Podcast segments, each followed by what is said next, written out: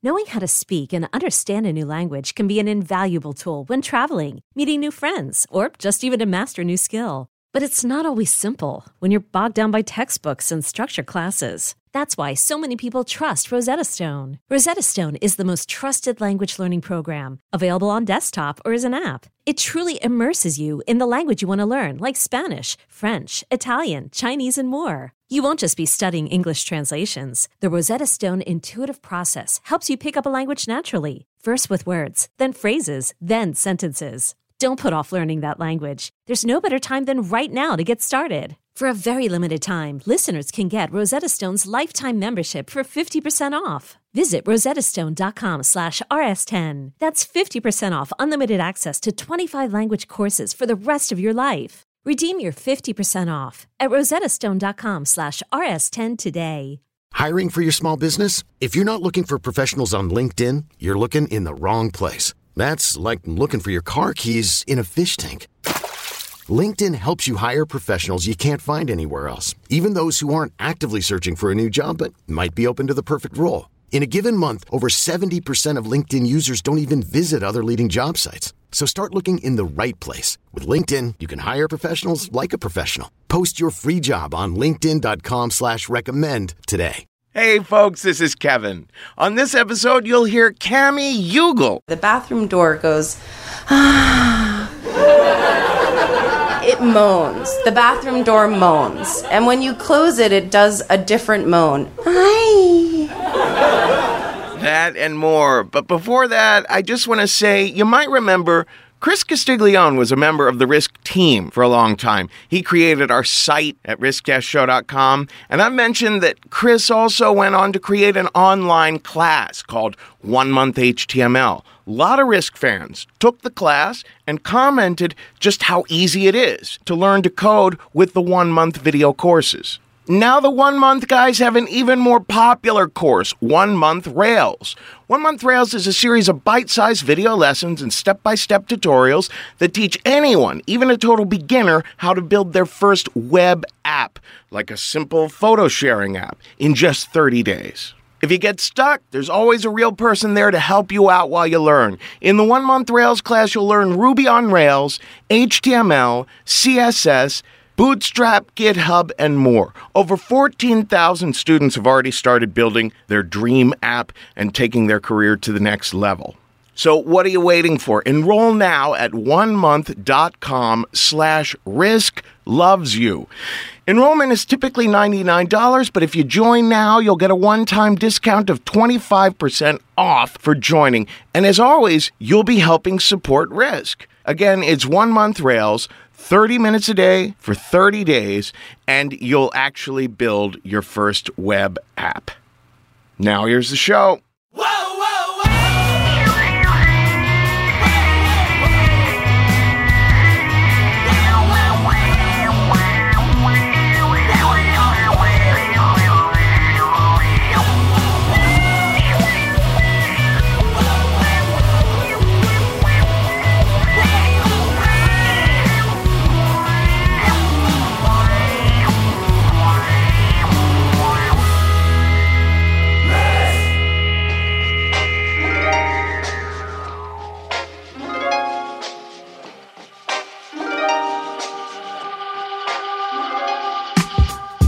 Hello, kids. This is RISC, the show where people tell true stories they never thought they'd dare to share. I'm Kevin Allison, and this is Deeb.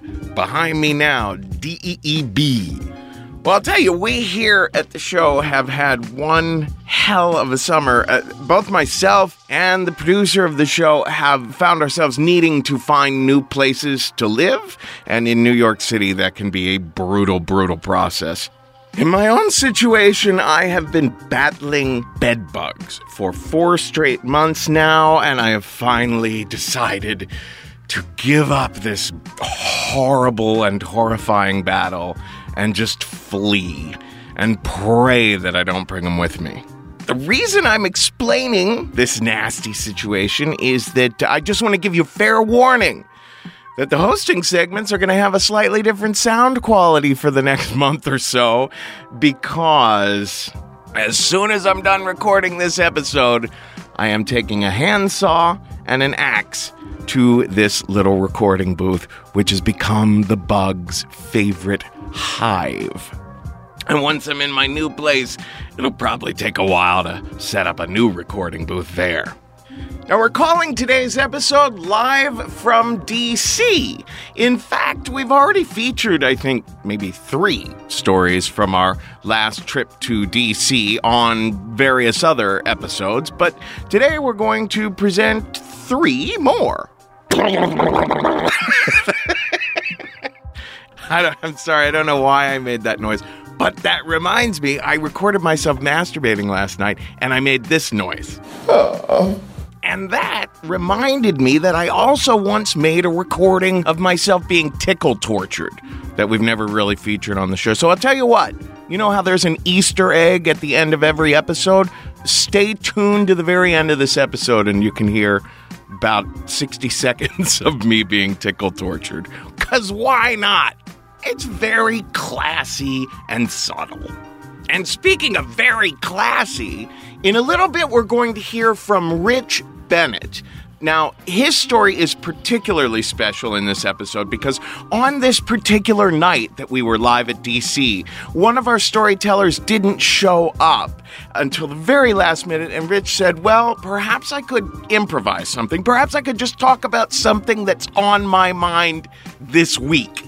And he took a shot, and it was pretty damn cool what he did. But before that, we're going to start with a young lady named Cammy Yogle and a story we call The Second Sphincter.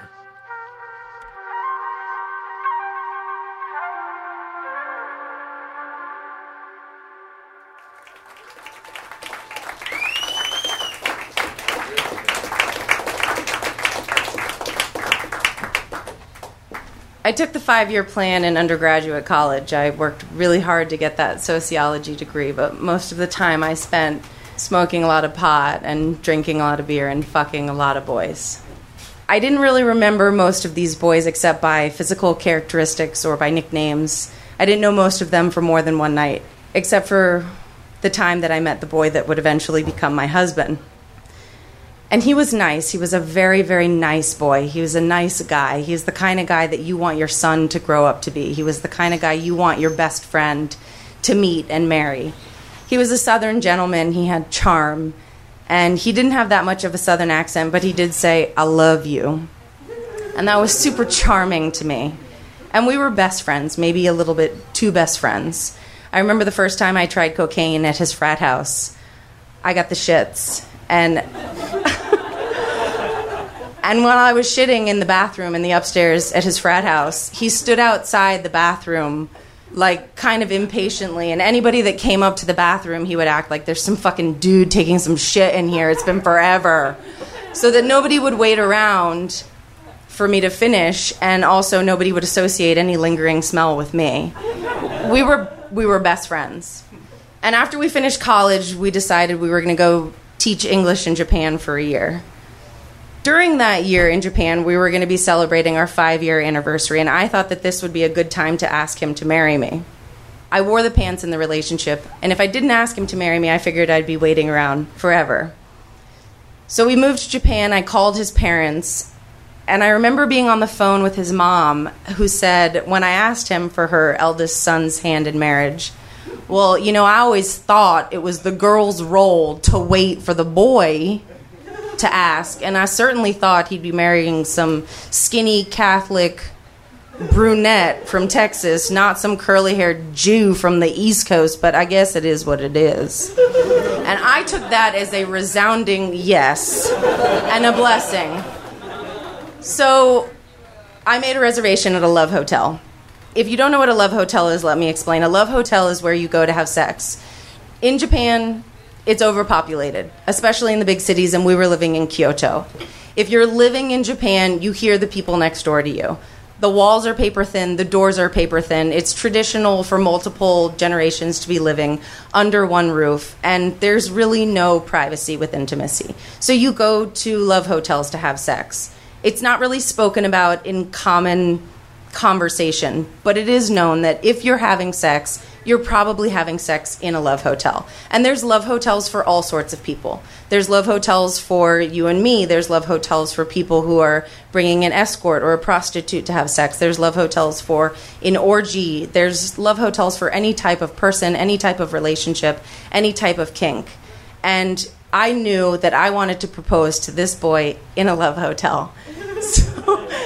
So I made a reservation. I did a little internet search, and there are all sorts of love hotels. I found ones that were shaped like boats, or ones that had anime kink, or ones that had S&M themes. And the one that I set my heart on was the sort of hard rock hotel of love hotels. It had lots of bright lights. It was pretty cheesy. It had little streams and little man-made bridges and mini golf, and my heart was set on this love hotel. Cut to the cab driver driving us into this love hotel.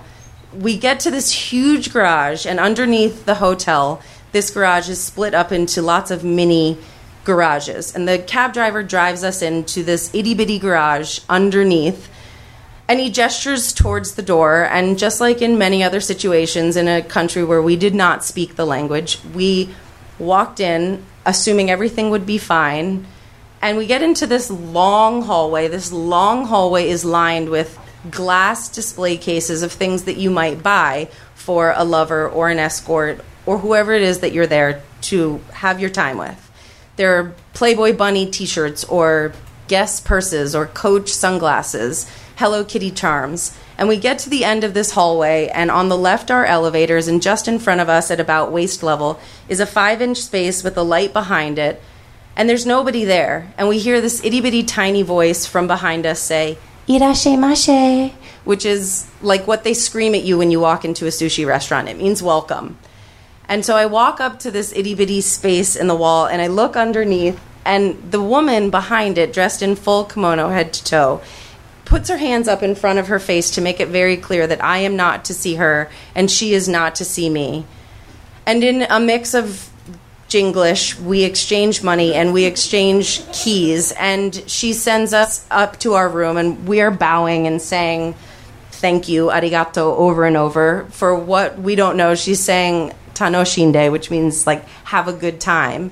And we back ourselves into this elevator and go up to our room. We open the door, and when we walk in, we slip off our shoes, we slip on some slippers, put on the robes that are left there for us.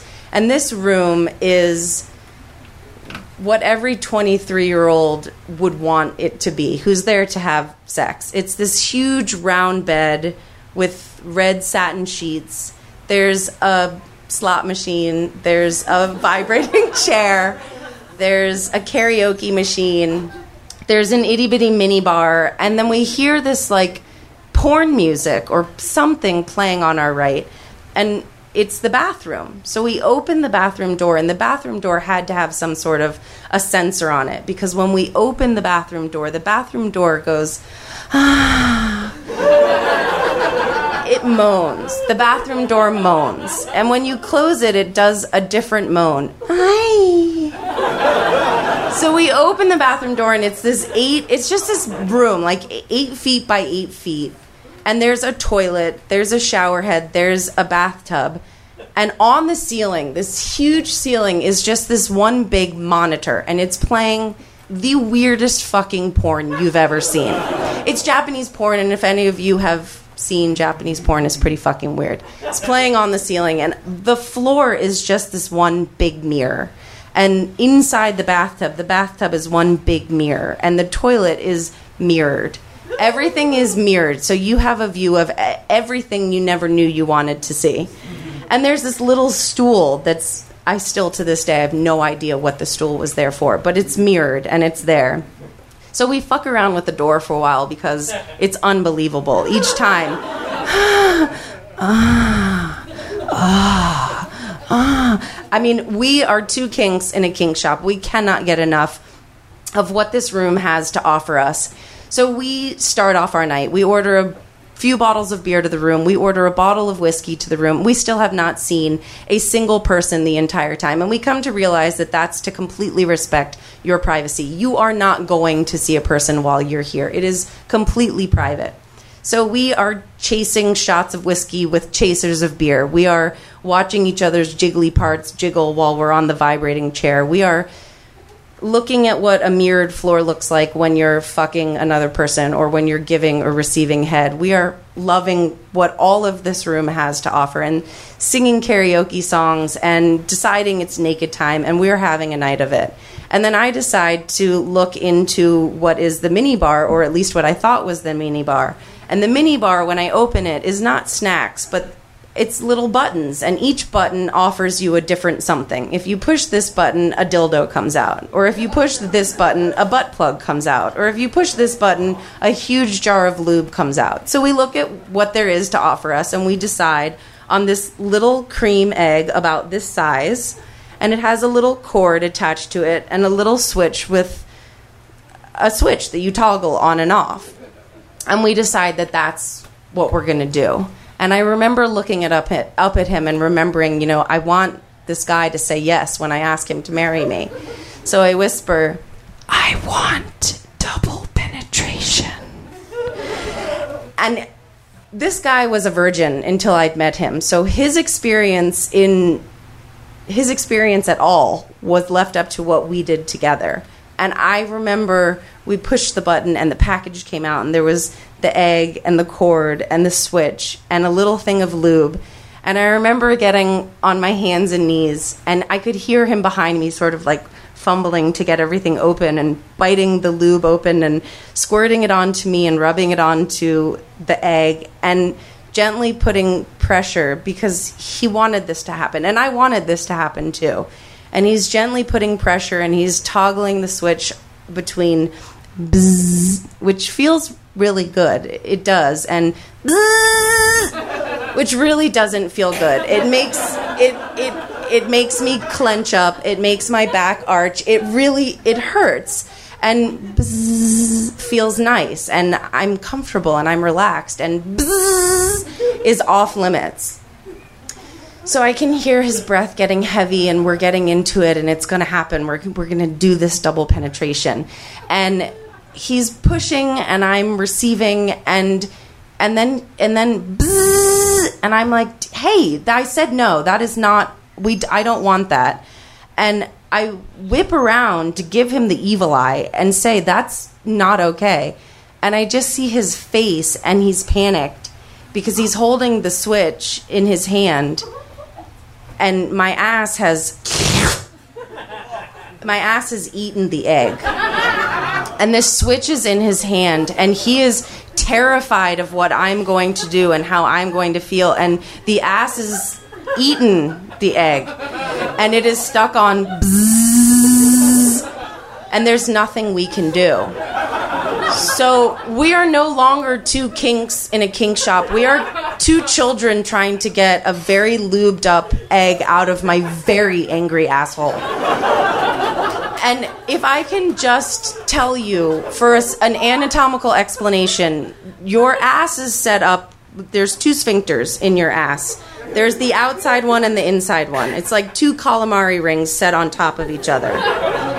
And the outside one, you can push, and you can clench, and you can relax, and you can squeeze, and you get to control that. But the inside one, you don't get to control. And my inside sphincter said, fuck off. My inside sphincter was done. My inside sphincter did not want double penetration.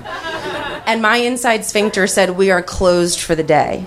So I remember him chasing me around, trying to wrap his fingers around that little cord to get the egg out of my ass. And I don't know if you've ever worked with vacuums or assholes, but as a nurse, I work with assholes all the time. And I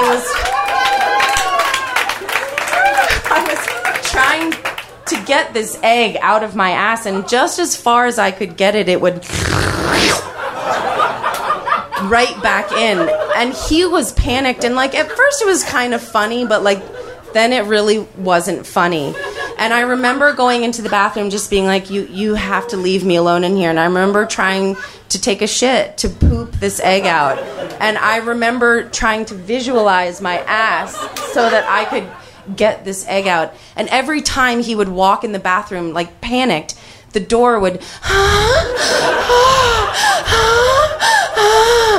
and it was not funny anymore. And I remember trying to sit down on this vibrating chair while he put on Dave Matthews to like really mellow me out. Maybe Dave Matthews could get this egg to come out of my asshole. And he's squirting. He's pushing all the buttons of the machine to let any lube come out. And he's squirting it all over me. This egg was this the entire time. And in one final attempt, I remember going in the bathroom and just really trying to relax. And as the ceiling is playing some wretched porn, and as the door is, every time he comes in and out of the bathroom, and as blood is dripping down my legs and tears are dripping down my eyes, and the sun is rising over the land of the rising sun, we decide we needed help. And he calls the front fucking desk. And she says, "Mushy, mushy." Eventually, the egg, without help, did come out of my ass, and so did I. I married this boy after 11 years of being together with him, and 20 days later, I came out. Like, out. And I don't have boyfriends anymore. I have girlfriends. And you guys should meet me and my girlfriend. We make a pretty mean omelet. Thank you.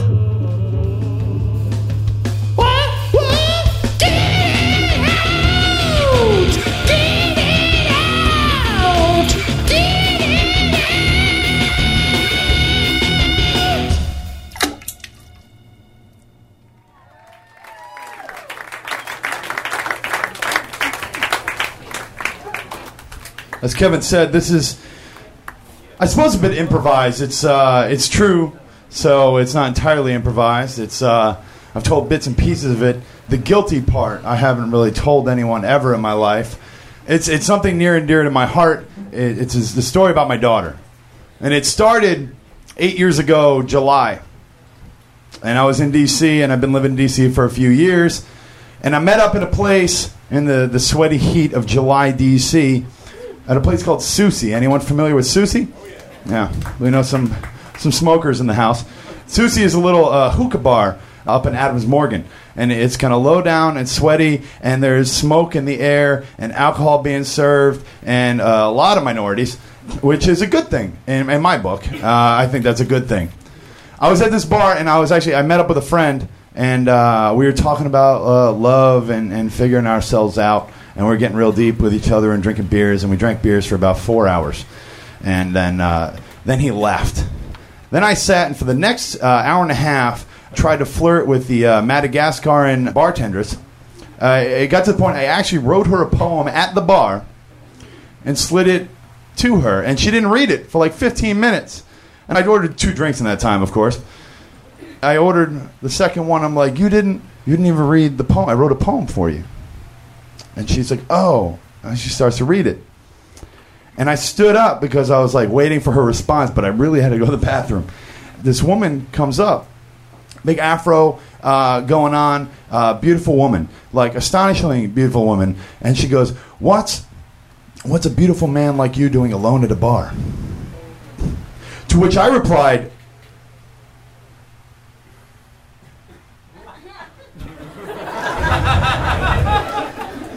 and she said, I'm sorry, I don't mean to make you feel uncomfortable right now. And I said, no, it's not uncomfortable. It's totally cool.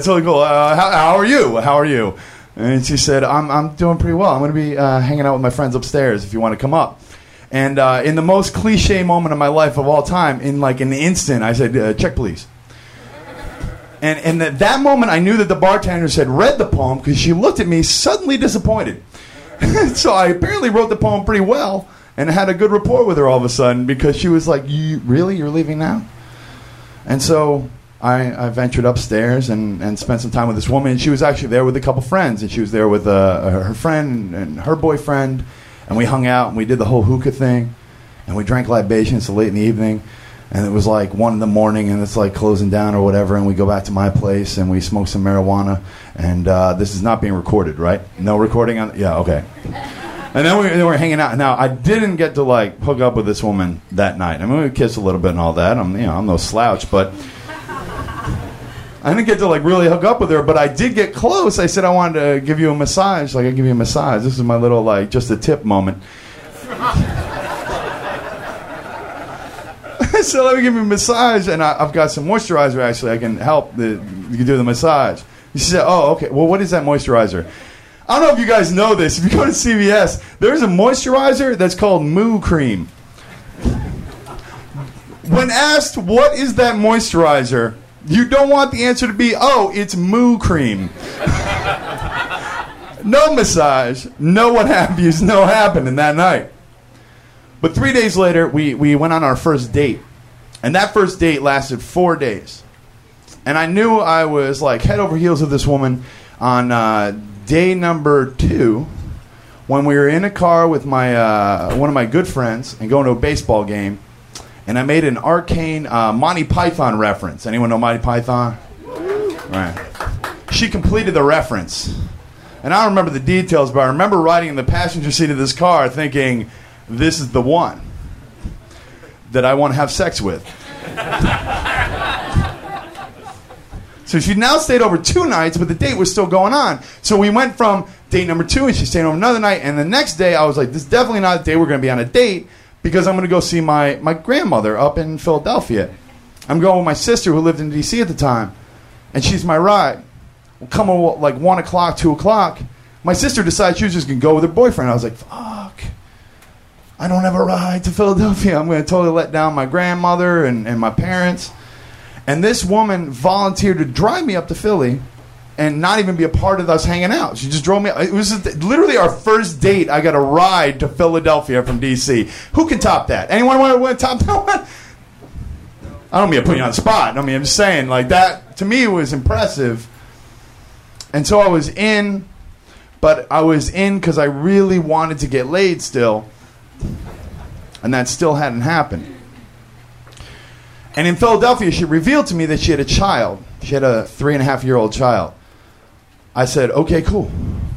See, so I can't like really get involved with somebody and then I have a child.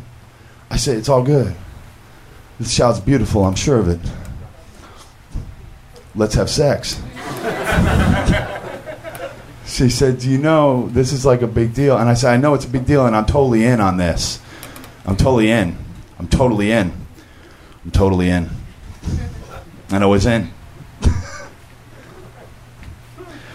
About a month later, after fighting to get this child back from Dallas, Texas, because her father didn't want to give up the child, not because he was trying to be a good dad. He wanted to manipulate mom.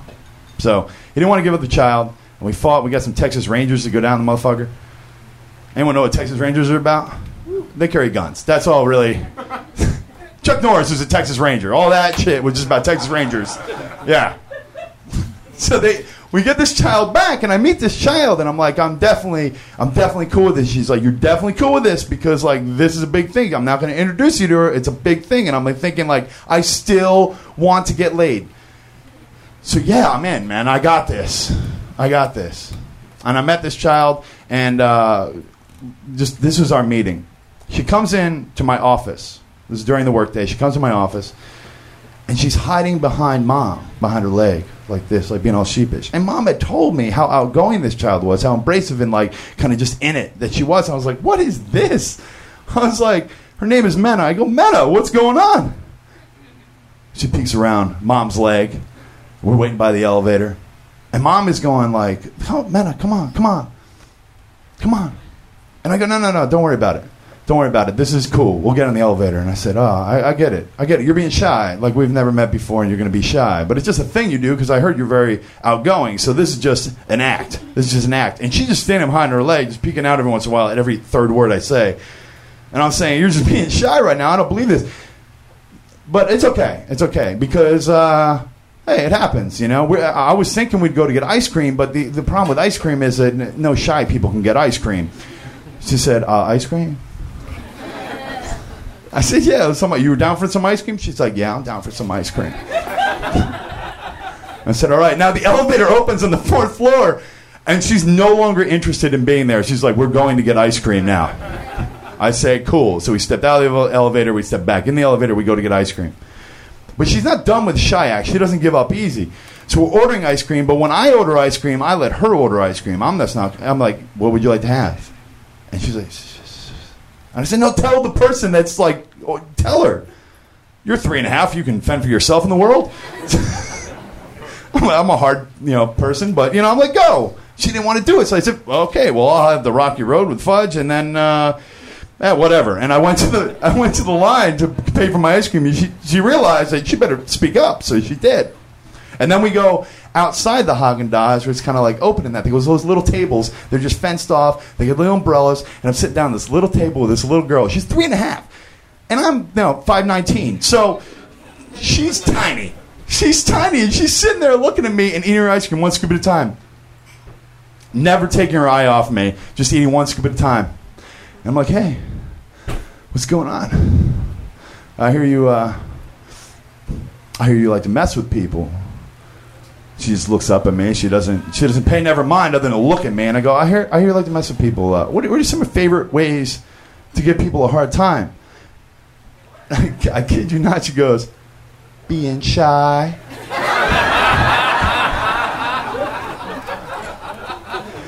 I said, very good, all right. You like to dance? She said, yeah. I was like, what you do? She said, chicken dance. I said, let's chicken dance. And we chicken danced around the Haagen-Dazs eatery. And I said, this is my child. Now, this was a child that, I really was into, get laid. But this was my child at that moment. This was my child. This is my girl. I could tell right then. And it took many years for this to come to fruition. I mean, many years of by the way, they were Ethiopian. So I was late for everything for 6 years straight. Don't be sensitive. It's a real thing I experienced. It's not like a racial stereotype. This is a family that exists. I was late for everything, but eventually, I kind of won over her grandmom and her great-grandmom and her grandfather, and Mom, hated me and then loved me and then hated me because we broke up. But then 3 weeks ago, I signed papers, Mom, so I now have legal guardianship, in addition to her being my child. And then this week, She flew back to Ethiopia, where she was born in the country, but she'll be there, basically she's 10 now, she'll probably be there to high school, because you got a good school out there and it's a lot less expensive, and she can do that thing, and she's going to be great. But this week she called me, Dad, so I'm sorry about all this, but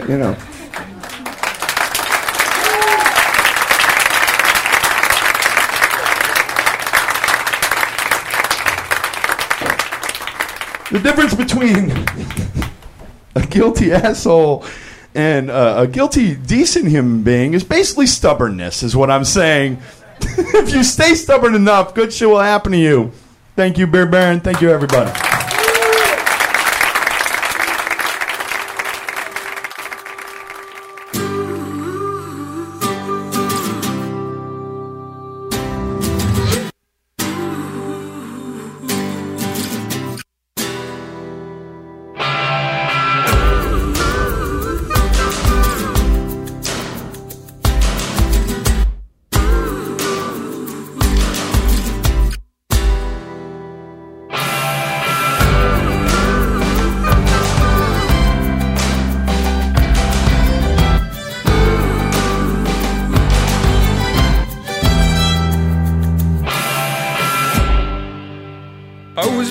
September, and like everything else I can't remember. I replaced it with scenes from the film that I will never make.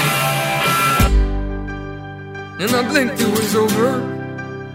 I was thinking my life would get slower, that I would sort this shit out when I'm sober, that you do better now that you're older. I read the scares on the front page, It says we're waiting around for an ice age. It says our comforts, they come with a price tag. They can't catch it, but they're starting a new plague. They say just think of the children and imagine the world that we've willed them.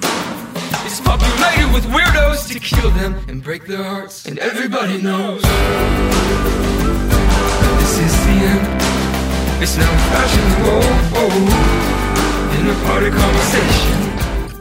This is RISC. This is Typhoon behind me now. And I just want to remind everyone that over at our school at thestorystudio.org, we have a bunch of workshops coming up in New York and in Los Angeles.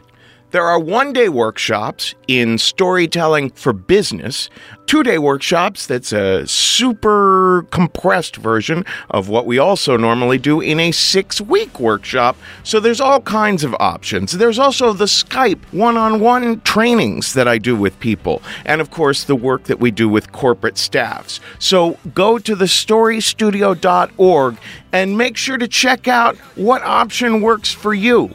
Many people love our workshops so much that they'll take the same one 3 times and then do Skype one-on-ones as well. So there's all sorts of ways to practice and practice and keep getting better at it when you're actually working with folks who do this every day. Now that we're coming into fall, it's the perfect time to sign up for a workshop and get it going on. That's at thestorystudio.org. Our final story from our Live from DC set comes from Jennifer Tress. Here she is now with a story we call Bob Barker. I just called to tell you, I just called to say, learn all your mistakes, pass down through generations.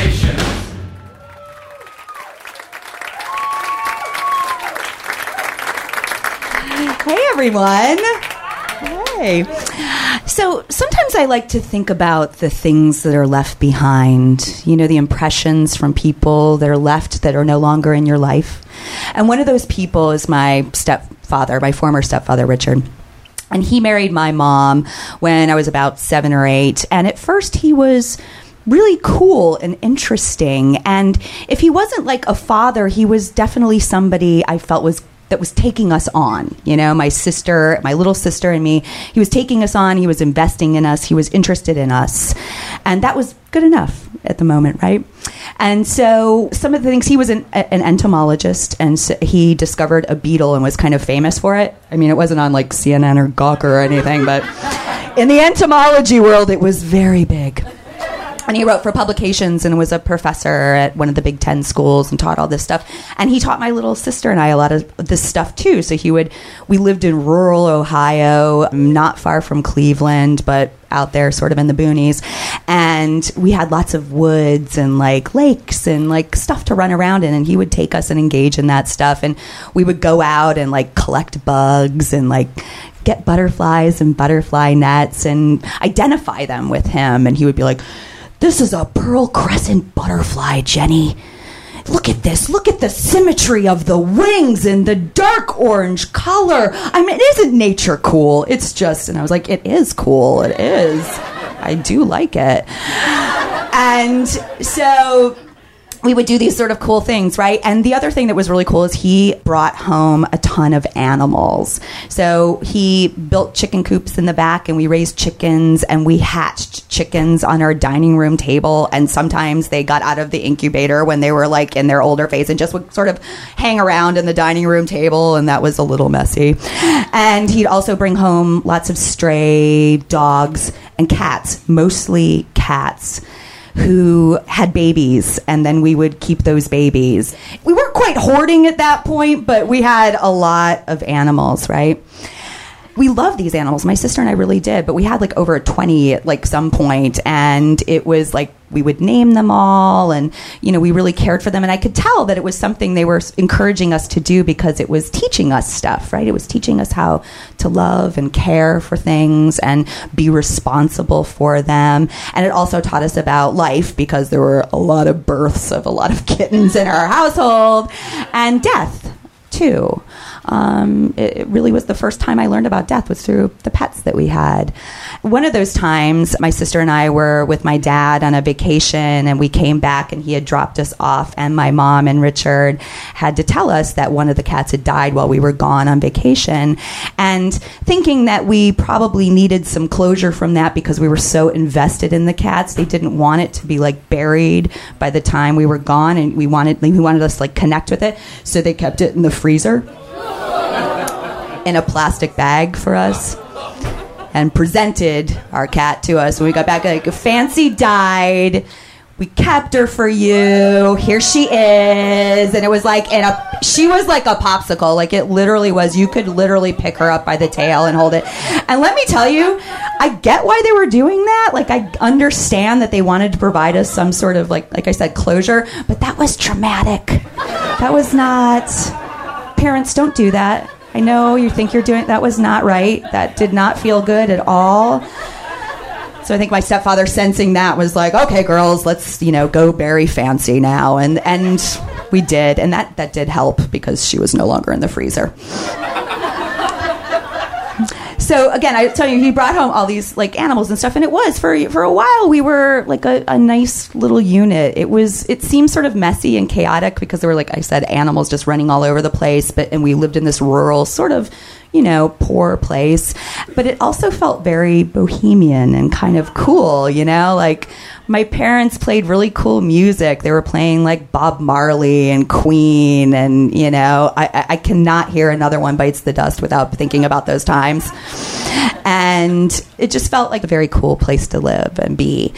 But then he either full-on developed a drinking problem, or he fell off the wagon and became a full-blown alcoholic. And he stopped working, or he'd work only sporadically, which meant my mom had the burden of taking care of us. And when he was drinking, which was sort of from there on out, I was about 9 years old, and he turned very mean and critical and was easily agitated and depressed. And he was easily agitated by a lot of the things that I did. My sister was very young at that time, but things I did sort of set him off, and so I would get punished often. And I don't know if it was because he was a scientist, and that mix of that smart brain plus being a drinker and really angry, whatever that concoction was, it made for a very weird way of doling out punishments. They were brilliantly cruel. One time... Because we had all these cats. We used to keep our cat food on the floor in bags, but the cats would scratch at the bags all the time, and it would leave it all over the floor, so we kept it in the next natural place, which was the oven. We didn't have the Container Store back then. We did not. So we kept it in the oven, which is the next natural place, right? And so every time, I don't know why, I could not get this through my head, but when my sister and I would come back from school, I would always be the one who would take care of her, and I would make snacks, and it was usually something frozen that we'd have to heat up, and I would always preheat the oven and forget every single time that the cat food was in the oven, and so soon the smell of burnt meow mix was wafting through the place, and it stunk, and it annoyed everybody, and myself included. I'm why can't I get this from my head? But especially this day, it annoyed my stepfather. And in this time period, he really, in this punishment phase, he would really just, it was like a battle of the wits. And so he had had enough of it. And he was like, I have had enough of you wasting this cat food. I've had enough of it, okay? You know what? We're going to take care of this right now. You're never going to forget again. I was like, great. I would like that to happen. I would like to not forget again. And he's like, I was like, okay. And he's like, takes a bowl out of the cupboard, and he places it in front of me on a table. And he takes burnt cat food, and he scoops it into the bowl, and then he goes to the fridge, and he takes out some milk and pours it right over the cat food, and then sets the spoon down next to the bowl for me. And like I said, it was dealing with him at this point made a part of my personality sort of step up to the center, right? It was the part of my personality that was spunky and was like, I'm not going to take shit from no one, even as a 9-year-old, right? I don't think that was my voice as a 9-year-old, but... And so I felt that in that moment, and I felt that that was a real test that he was giving me. And the test, and what I wanted to do back was sort of be like, well, how can I show him up in this moment, right? So he was like, there, you're going to eat this cat food because we are not wasting it anymore. So here, it's like double counting. You get a meal out of this. And I just sort of looked at it, and I thought, all right, I'm going to eat this cat food. And so I did. I took the spoon, and I ate the cat food, and it wasn't terrible. It was sort of like burnt salty toast. It wasn't awful, but I mean, it's not like I would eat it, you know, now. But I ate it, and I was really kind of a smart ass back then too, because it was, again, a defense mechanism and a way to stand up. So I was like, this is the best meal I have ever had. So good. And he just stormed out of the room really angry, like, you know, he was the child. But I was like, I won. Now, this terrible behavior sort of continued. There were other really weird punishments, and soon it became clear that this little unit we had was no longer happy, and my mom soon realized that this was not a great influence in our life, and she divorced him, and he left when I was about 14. And it was weird because, you know, you have somebody living with you for 6 or 7 years, and then at the end when he left, it was just very sort of like, well, good luck with your future endeavors. On both of our sides, I think I was like, oh, good luck to you too. And that was sort of it. But he left behind one more animal before he went.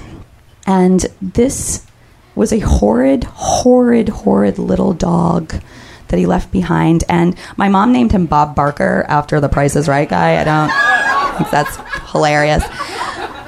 But my sister and I named him Puppy because I think we just had too many animals at that point. We were just like, well, fuck it. We don't want a name anymore. We can't remember their names. So he was Puppy, and he was like a small, like, very wiry Jack Russell Terrier, but he had a terrible skin problem, and he had like patches of hair missing from his like motley colored skin, and it was like mangy, and he would nip at it and bite it, and we would take it to the vet, and nothing helped. So this dog was just sort of left with all of these health problems, and this love that my sister and I had of animals, for me, it didn't transfer to this dog.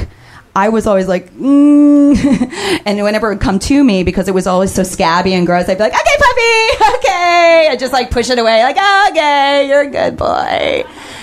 And like I said, it wasn't the happiest dog because it wasn't very healthy, but it was so sweet. And he was left behind for us to take care of, right?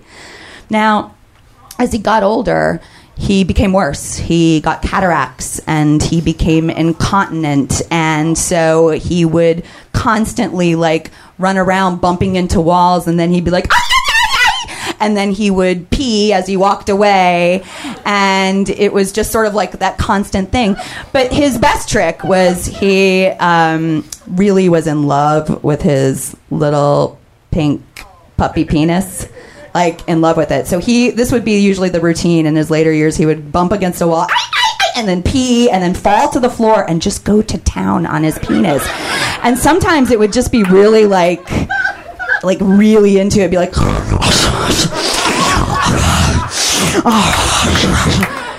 and then sometimes it would be, like, really delicate, and he'd, like, just lick it and be like,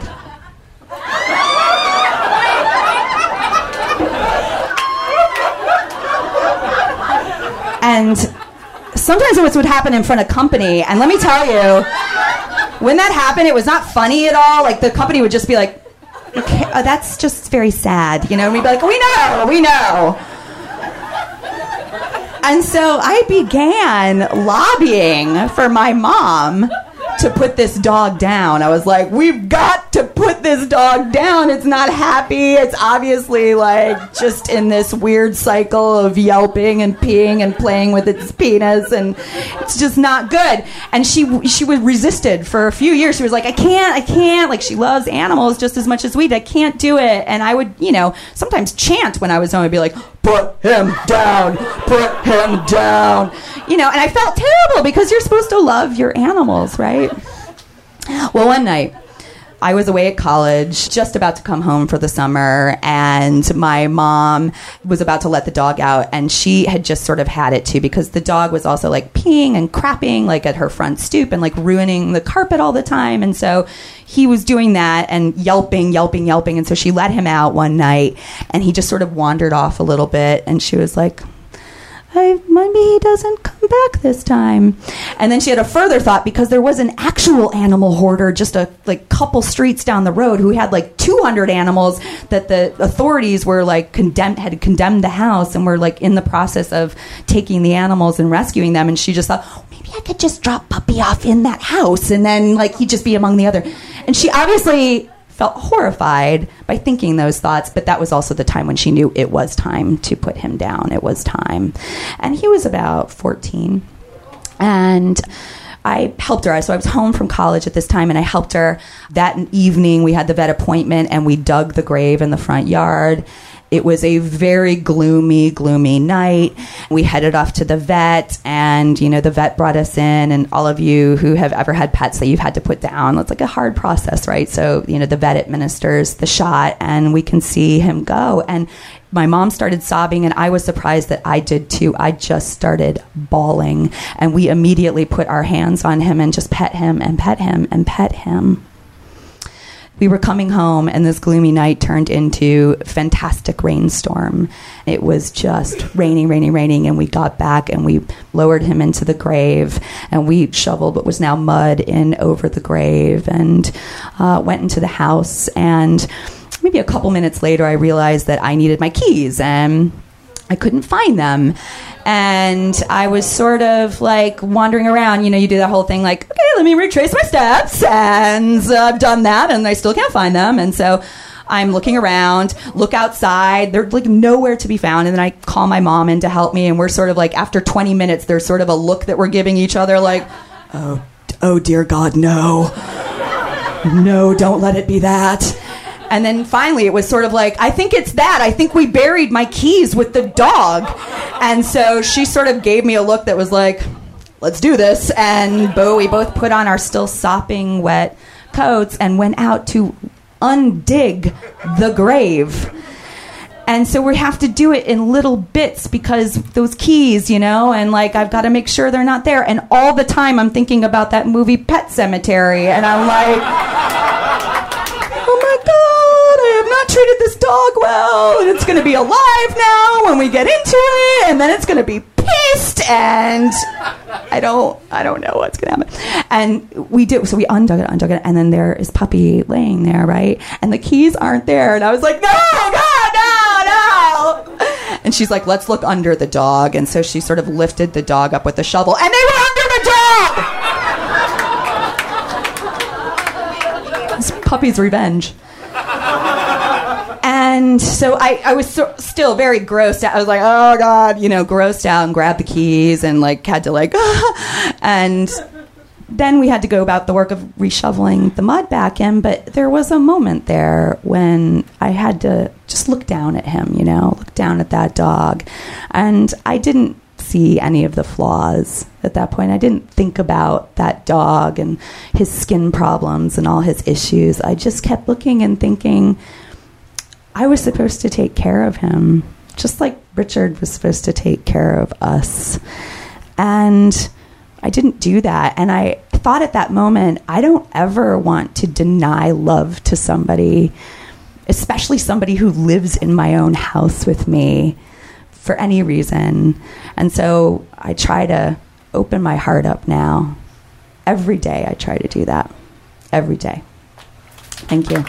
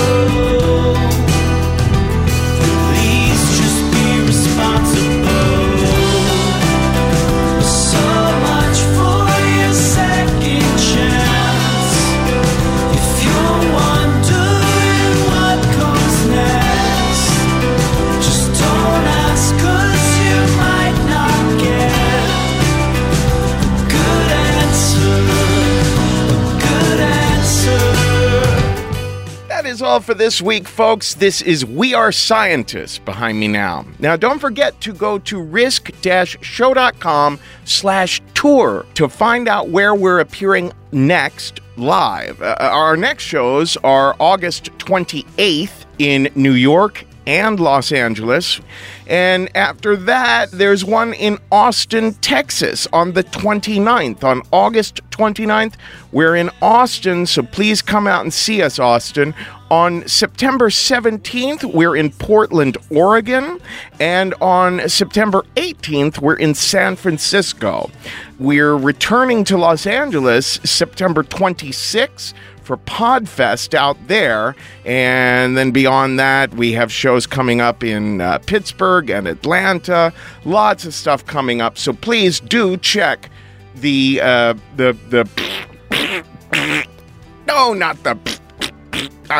tour page at risc-show.com/tour. And remember, for all of those upcoming shows except for Austin, we're still taking pitches. So if you live in San Francisco or wherever I just mentioned, pitch us. Go to the submissions page at risc-show.com/submissions and be sure to say, hey, I'm in Atlanta, I want to tell a story and here's the pitch. I'm in Pittsburgh, I'm in Los Angeles, I'm in Portland and places like that. Alrighty. Folks, don't forget that RISC is a proud and happy member of the Maximum Fun network of podcasts, and we are listener supported. We very, very dearly rely on the help of the people who love what we do, especially seeing as how I've just lost all of my possessions because they have to be thrown out on account of bed bugs. So go to MaximumFun.org/donate and become a member or make a one-time contribution, and be sure to earmark it for RISC. Folks, today's the day. Take a risk.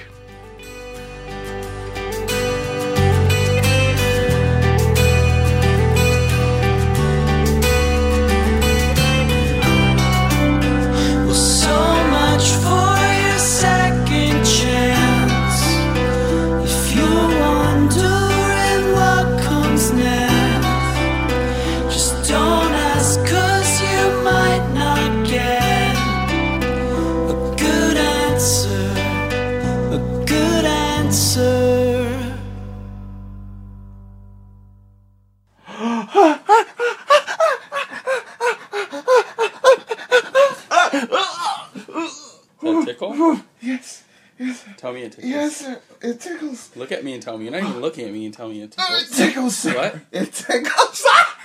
What? It tickles. It tickles, sir. There we go. Because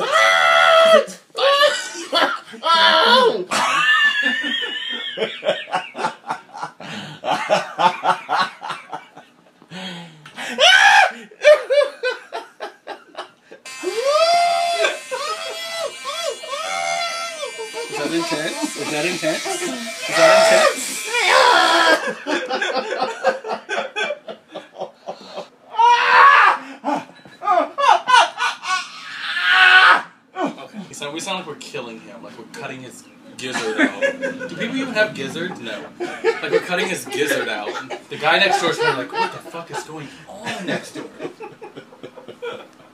So I'll play a song on your stomach, and if you get it right, you get a prize. But if you get it wrong, you get your feet tickled. Oh, God.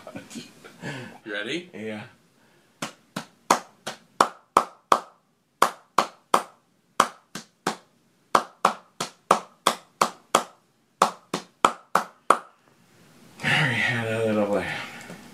Sorry, that was Jimmy Crack Corn.